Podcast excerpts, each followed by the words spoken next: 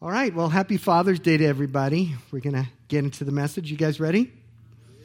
obviously, I'm, I'm tailoring this a little to dads, but really, this message is for everyone. So please know that if I say fathers, I'm meaning everyone today men that don't have children and women that are not fathers. All right?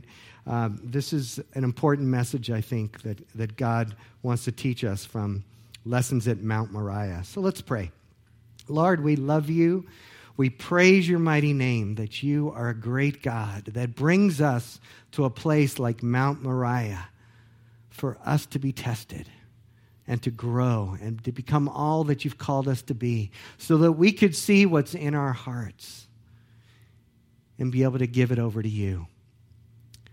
We just give you this time. I ask God that you would open people's hearts. Would you open your hearts right now? Would you open your ears? Jesus said, He who has ears to hear, let him hear. Would you hear today what the Spirit of the Lord wants to share with you? Lord, we give that to you in Jesus' name. Amen. Got to take out my magic clicker. Where is it? There it is. All right, lessons at Mount Moriah. What is Mount Moriah? Mount Moriah is in the old city in Jerusalem. It's the site of many, many biblical events and religious events. It's one of the most valuable pieces of real estate in the world. You could not buy it with all the money in the world. You truly couldn't. It is also one of the highest contested pieces of real estate in the world, with everybody wanting to claim ownership of Mount Moriah. It is profoundly sacred to Christians, Jews, and Muslims. On top of Mount Moriah is the Temple Mount. It's 35 acres where the Jewish temple stood.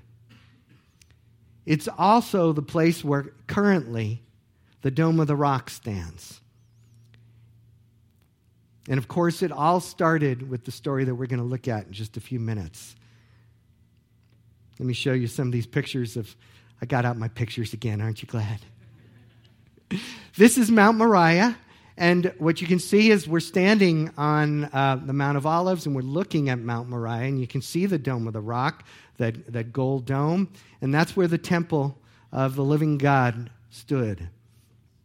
And uh, it all started because of the city of David, and this sign wasn't around then, there's just an informational sign.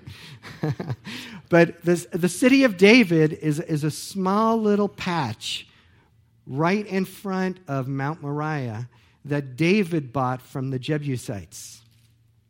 And then Solomon built on this patch, he built the temple. And you can see the city of David is on the right side of this picture. That's the, that's the earliest parts of the city of David where he started building Jerusalem. Jerusalem, named after the Jebusites. And here you see the Temple Mount. This is the wall of the great temple. This is not a part of the temple, but the wall that surrounded it. And it goes about 30 feet deep below where people are standing right now. And uh, just an amazing place where you see obviously prayers happening. And then you can see in this picture, uh, I'm happening. this is me praying uh, in an amazing experience of just being where my Jewish roots and uh, my Christian faith collided in this amazing place of promise that God has set forth that we get to talk about today. And you'll see that crack with those papers. Those are prayers that people leave. That's their tradition. So it all started with this walk, this walk of a father and a son. And we want to review this scripture today. And it's 18 verses. It's going to take me a while to read, and I encourage you to follow along with me. It says, Sometime later, God tested Abraham. He said to him, Abraham, here I am, he replied. Then God said, Take your son, your only son, Isaac, whom you love, and go to the region of Moriah. Sacrifice him there as a burnt offering on one of the mountains I will tell you about. Early the next morning, Abraham got and saddled his donkey. He took with him two of his servants and his son Isaac. When he had cut enough wood for the burnt offering, he set out to, for the place God had told him about. And on the third day, Abraham looked up and saw the place in the distance, three days out. You can imagine what was going on in Abraham's mind for three days. It's the things that we're going to be talking about in just a few minutes. He said to his servants, Stay here with the donkey while I and the boy go over there, and we will worship, and then we'll come back to you. Abraham took the wood for the burnt offering and placed it on his son Isaac, and he himself carried the fire and the knife. And the two of them went out on together. Isaac spoke up and said to his father Abraham, Father, yes, my son, Abraham replied. The fire and the wood are here, Isaac said, but where is the lamb for the burnt offering? Huh. Can you imagine Abraham's heart right at this very moment as he realizes that his son is supposed to be that lamb according to his mind? And uh, Isaac is just starting to ask questions. Abraham answered, God himself will provide the lamb for the burnt offering, my son. And the two of them went out on together. And when they reached the place God had told them about, Abraham built an altar there. And they arranged the wood on it. He bound his son Isaac and laid him on the altar on top of the wood. And then he reached out his hand and took the knife to slay his son. What an amazing moment that must have been. Seconds, seconds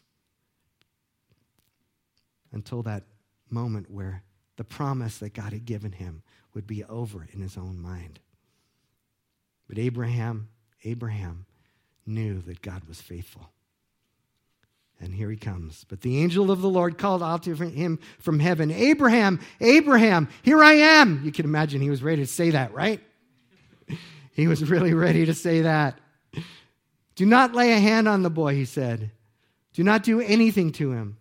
Now I know that you fear God because you have not withheld from me your son, your only son. And Abraham looked up, and there in a thicket he saw a ram caught by its thorns. He went over and took the ram and sacrificed it as a burnt offering instead of his son. So Abraham called that place, The Lord will provide. And to this day it is said, On that mountain, the Lord it will be provided. The angel of the Lord called to Abraham from heaven a second time and said, I swear by myself, declares the Lord, that because you have done this and have not withheld your son, your only son, I will surely bless you and make your descendants as numerous as the stars in the sky and the sand of the seashore. Your descendants will be like take possession of the cities of their enemies and through your offspring, all nations on earth will be blessed because you have obeyed me. Lessons at Mount Moriah. The very beginning of this starts with sometime later, God tested Abraham. Sometime later. Sometime later, Abraham was born. The promise was there. Those of you that have children, it's wonderful to have children. Anticipation and waiting for children. We've had a few new children born in our church recently, and you know, it just reminds you of what it's like to anticipate that child, that wonderful promise from God. Isn't that right? I remember Cynthia and I waiting for our firstborn to come out. It was a little frustrating. She was way too comfortable. And we would go for walks around the block, speed walking as fast as we could to try and get something to happen, but it wouldn't happen. So eventually we induced because we had lost patience. Sometime later, here is Isaac. And Abraham has had a chance over the years to be able to love him, cherish him, and recognize that God did something wonderful here. Sometime later, God tested. Tested. This is not a testing like he didn't know. God knew, didn't he? God knows all things. He knew what was in Abraham's heart. This was not a testing to say, to test you, to think, to see if you were saved to see if Abraham was saved because it already said in the scriptures that he was declared righteous by his faith. Right? Is that right? He was declared righteous by his faith. And so it was not his salvation that was being tested here. This testing was something very profound that Abraham needed to know about himself. About himself. God knows our hearts. Scripture says that. But we need to get a little more informed as to what's going on in here. Do you guys agree?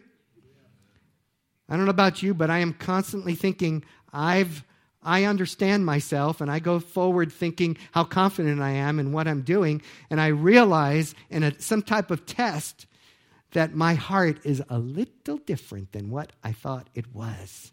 And I just get a little disappointed.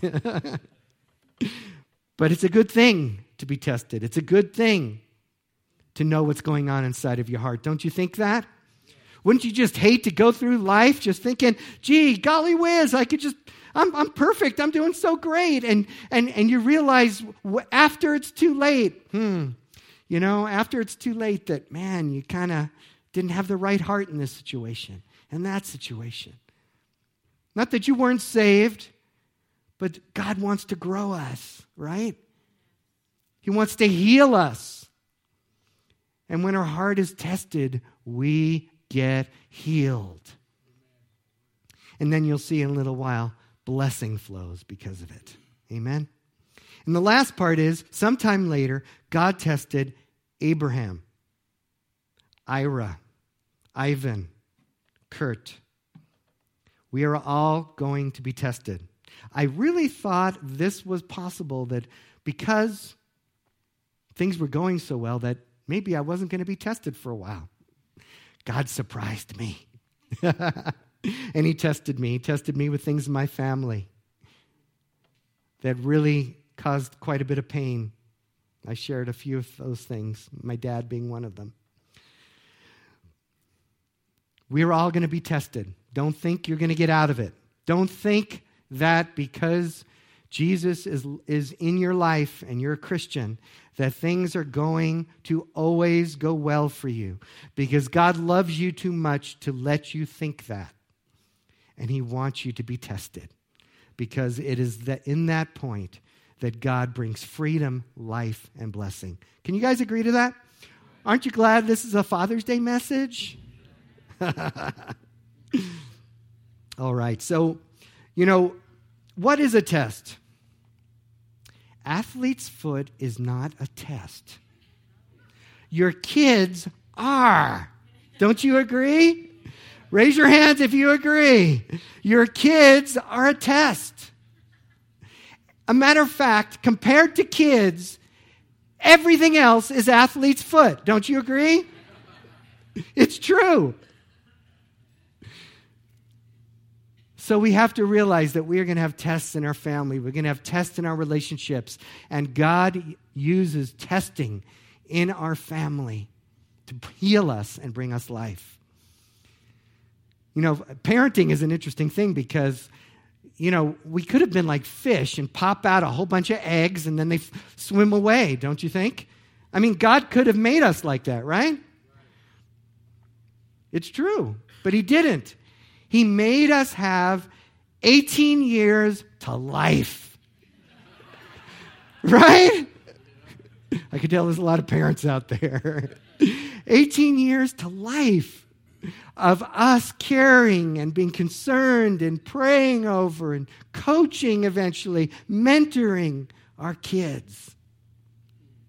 Guess what? Parenting is really for the parent a lot, don't you think?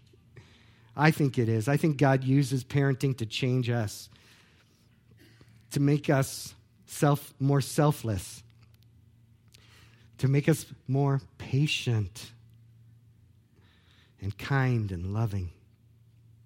So, if we're going to have tests, there has to be some questions. So, what I'd like to do is pose to you some questions that I believe God posed to Abraham while he was being tested. The first is Am I first in your life? Lordship. Lordship. What does that really mean? That's kind of an old fashioned word. And, you know, now, uh, in, unless we're in a church, and use the word, and I don't think it really has the depth of meaning that, that we think it should. The, the only expression of that word really is Lordy Lord or something like that. You know, it's, it's kind of like a, a slang use of that word. But it's important. King of Kings, Lord of Lords. Am I first in your life? Don't you think that's a question that was posed to Abraham on that mountain walking for those three days? He is the highest authority. Think about the Supreme Court, which has some amazing things to be deciding right now. And we look at June as an important time in our country's uh, year because of these decisions that the Supreme Court brings down. Some very timely decisions right now. Why? Because they are the highest authority. The Supreme Court says something, that is the end of the argument, right? It's over. There's no recourse after the Supreme Court says something, unless they say you can have some more recourse. It's true, they can do that. But on the whole, they basically say, okay, the final decision, we are the highest authority, we are the court of courts. This is the decision. And the entire country has to fall in line behind that decision. It's a good thing to be praying about in this month because there's a lot of important decisions. Isaiah 45 says, There is no other God besides our God. He is the King of kings and Lord of lords. Matthew 28, after Jesus Christ r- rose from the dead, he says, All authority on heaven and on earth has been given to me. That means there is no authority on heaven and on earth. Do you know any, any other place? No, there isn't. All authority everywhere has been given to Jesus Christ. He is the Lord. He has all authority. And he asks that we make him Lord in our life, that we put him first in our life. Can you imagine Poor Abraham here. Come on, God. You gave me this promise, and I've watched him grow up, and now you're saying this. It looks like it's over. I will do this, but this challenges me in my soul. It's pretty amazing. I can't imagine doing that. Is Jesus important to you? So many, including myself, at times have Jesus as important in our lives.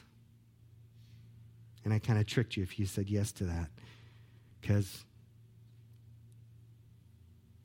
important is not Lord. Important is one of many important things. Is Jesus important to you, or is he your Lord? dads, moms, anyone in this room, anyone breathing, we need to get this. Jesus Christ is Lord, and He needs to be our Lord. He cannot be important. He cannot be one of many things that are important in our lives. He must be Lord of Lords, Lord of Ira, King of Ira. He needs to be that for each one of us. We don't get this concept in a democratic world because all we have to do is vote somebody out if we don't like them, right? But there is no voting out with the King of Kings and Lord of Lords. He is the creator of everything. He's the same yesterday, today, and forever. He's the King of Kings and Lord of Lords. There is no vote. He is the Lord.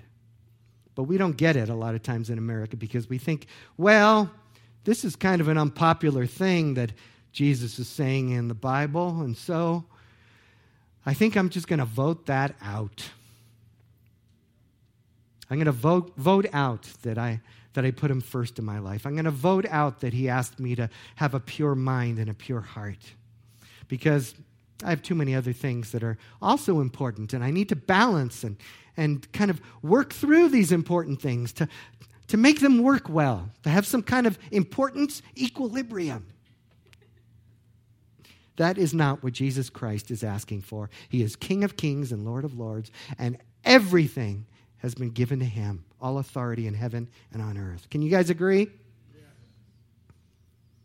And as parents, this is so essential that we get this. Our kids need to see, those around us need to see, if you don't have children, that we are putting Christ first in our life. Not he's important, not depending on what's happening on Sunday, I'm going to do this, or depending on what happens on Monday, I'm going to believe this. Not that, but that he is Lord of Lords in your life. Do you think our kids don't get it? Do you think our kids are not astute enough to understand when we've decided to put other things as more important in our lives, like money or work or, or fun activities or, or personal interests, or even them? Even them. We must put Jesus first. And when that is the case, blessing will come in our kids' lives because of it. Jesus said, Not everyone who says to me, Lord, Lord, will enter the kingdom of heaven, but only he who does the will of my Father who is in heaven. Many will say to me on that day, Lord, Lord, did we not prophesy in your name, and in your name drive out demons and perform many miracles? Then I will tell them plainly, I never knew you. Away from me, you evildoers. What's the picture here? The picture is, is that people were saying, Lord, Lord, but really what they should have been saying, important, important. That it wasn't a heartfelt faith in Jesus Christ as Lord. And so they would do religious acts. But God is not looking for religious acts. God is looking for our heart. That we have set apart Christ as Lord in our hearts and everything flows from there. In Romans, it talks about an obedience that comes from faith. It is not an obedience that proves faith, it is a fruit of faith. And so our life is lived out because we believe who Jesus Christ is. It is by grace through faith. And you know, the, there were people on the street and they asked Jesus, you know, how do we do the, how do we do the works that you've asked us to do? And what must, what must we do to do the works God requires? They asked. And he said, The work of God is this to believe in the one that he has sent, that he is Lord. That is it. That is simply it. Everything else flows from that, but that is it.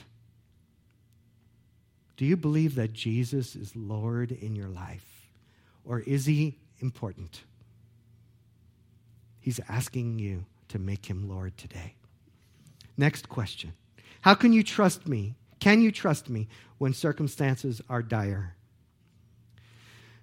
You know, there's, as a pastor, I get to, I guess that's not an appropriate way to say this. I, I, I it's not a happy thing, but it's a sad thing. But experience very difficult situations with families.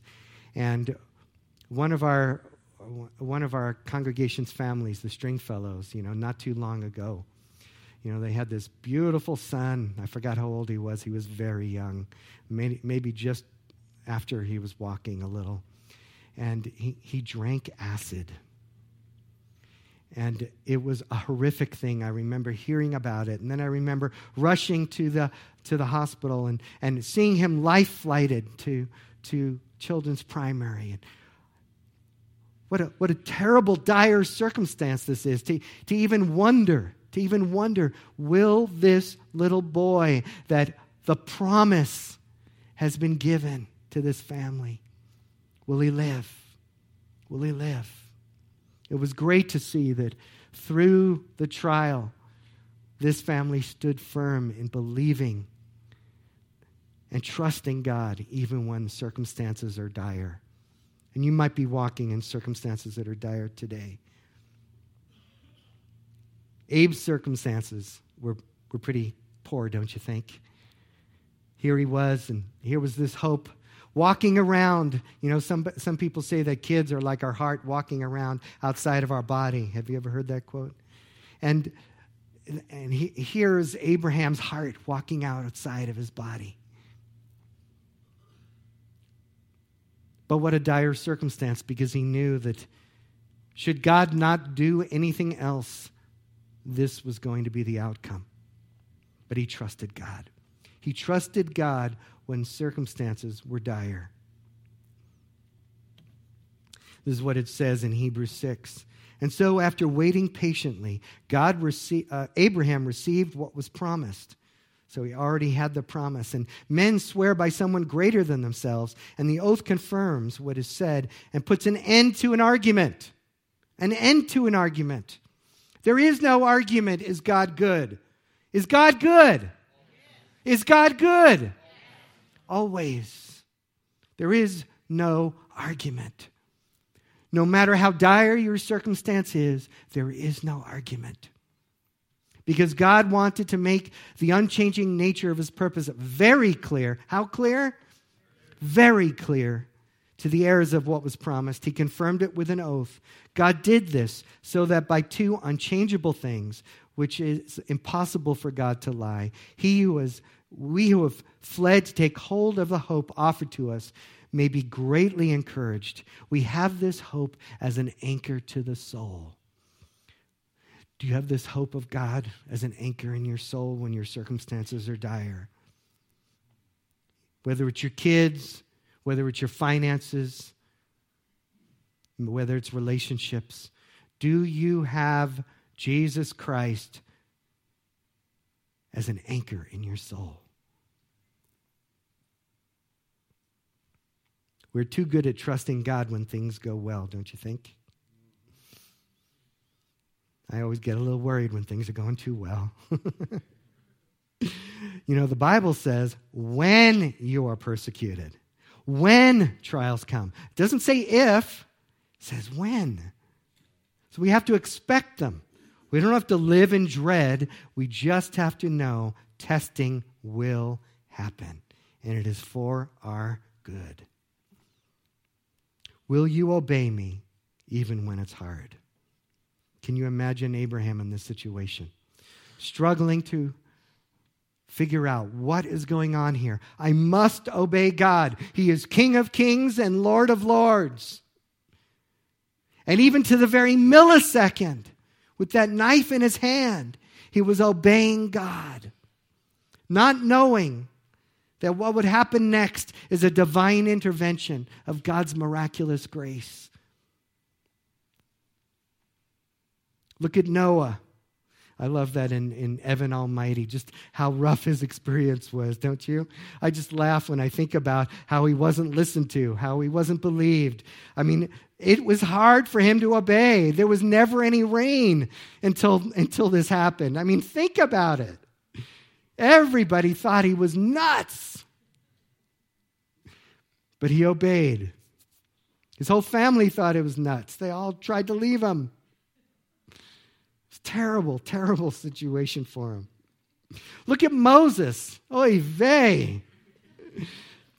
Nine plagues. It's like, oh my goodness, do I have to do another one? Think about how hard it was for him. The entire country and weight and authority of the greatest nation in the world at that time against this one Jewish guy with a beard who heard from God. Right? Do you ever feel like that? I don't have a beard, but I feel like that. this is what it says. I love this scripture in, in Hebrews. It says, You need to persevere so that when you've done the will of God, you will receive all that He has promised. Can you obey me even when it's hard? Nelson Mandela said it like this it always seems impossible until it's done. I like that, don't you? Winston Churchill said this When you are going through hell, keep going. Jesus Christ said it the best. Nevertheless, not my will, but yours be done. Not my will, but yours be done. Will you obey me even when it's hard? What things are you going through right now that are so difficult and so hard? And God is asking you to obey me in them, obey Him in them. Is your hope in the promise or the promiser? Isaac was the promise. Our kids are part of the promise God has given us. In Hebrews 11, it says this By faith, Abraham, when God tested him, offered Isaac as a sacrifice. He who had received the promise was about to sacrifice his one and only son, even though. Even though God had said to him, It is through Isaac that your offspring will be reckoned.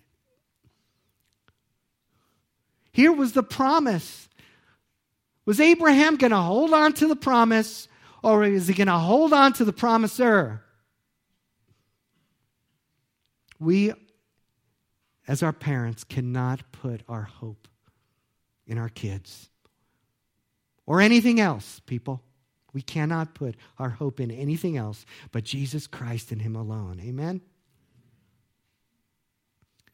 You know, I just love this story of Shadrach, Meshach, and Abednego.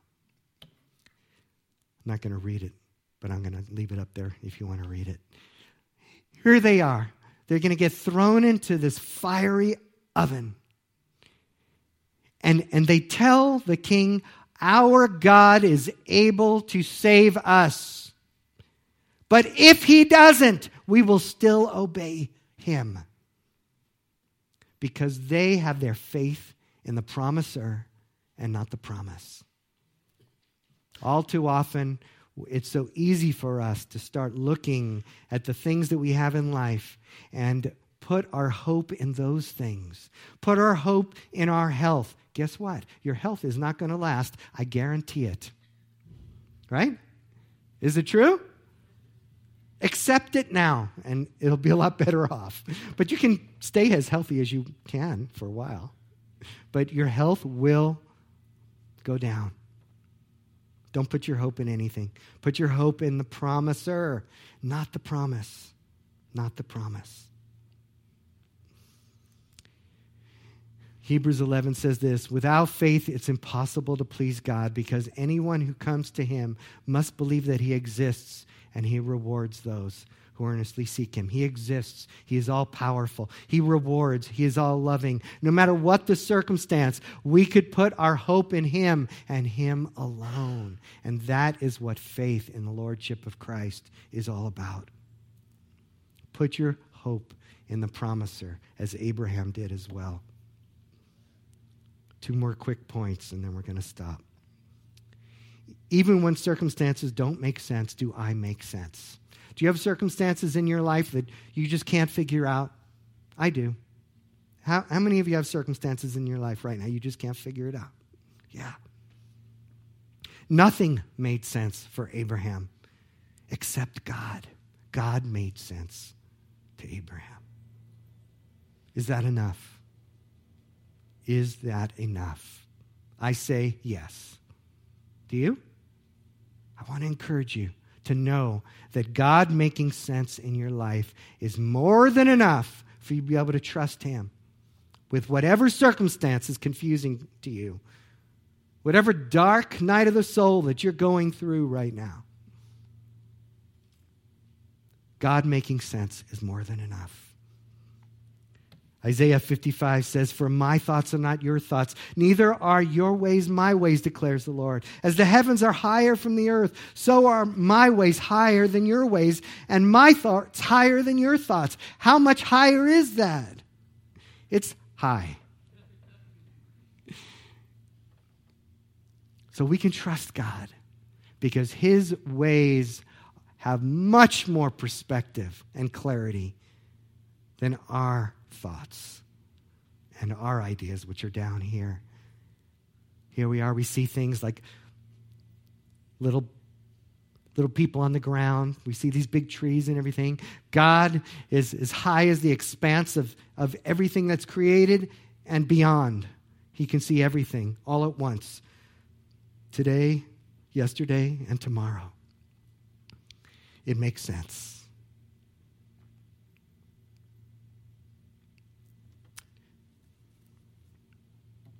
I walk through many trials myself and, and with others that just don't make sense. But God makes sense. God makes sense. This is the last point. Can you worship me in all situations? Can you see how this is important, dads? I'm going to relate it back to dads for just a second. That we live our lives as worshipers to Christ. So essential that our children see that. That people around us see it, that people at work see that, that our neighbors see it, that we are worshipers of the King of Kings and Lord of Lords. Abraham was ready to worship. That's what he was doing. Here he was, three days walking, three days walking. And at the very end, he knew that what was coming, no matter how horrible, no matter how unbelievable in his own mind, he knew God was faithful. He knew it didn't make sense, but God made sense to him. He knew that he needed to do what God said because he was Lord. And he walked up to the top of the mountain. And he knew the final thing that he would do would be worship the living God. Can you worship me in all circumstances?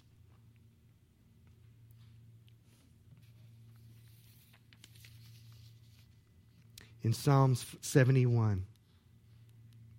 It says this. Is that the right scripture? Yeah. But as for me, I shall always have hope.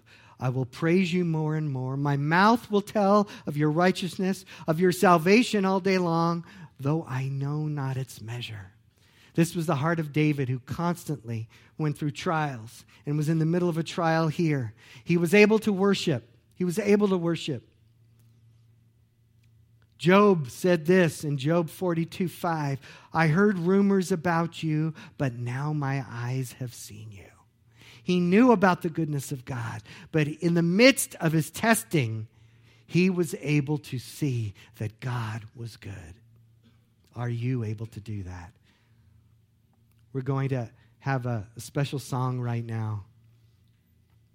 And while we do this, I just want to encourage you to let the Lord speak to you. Is He leading you through a test right now? It is for your blessing.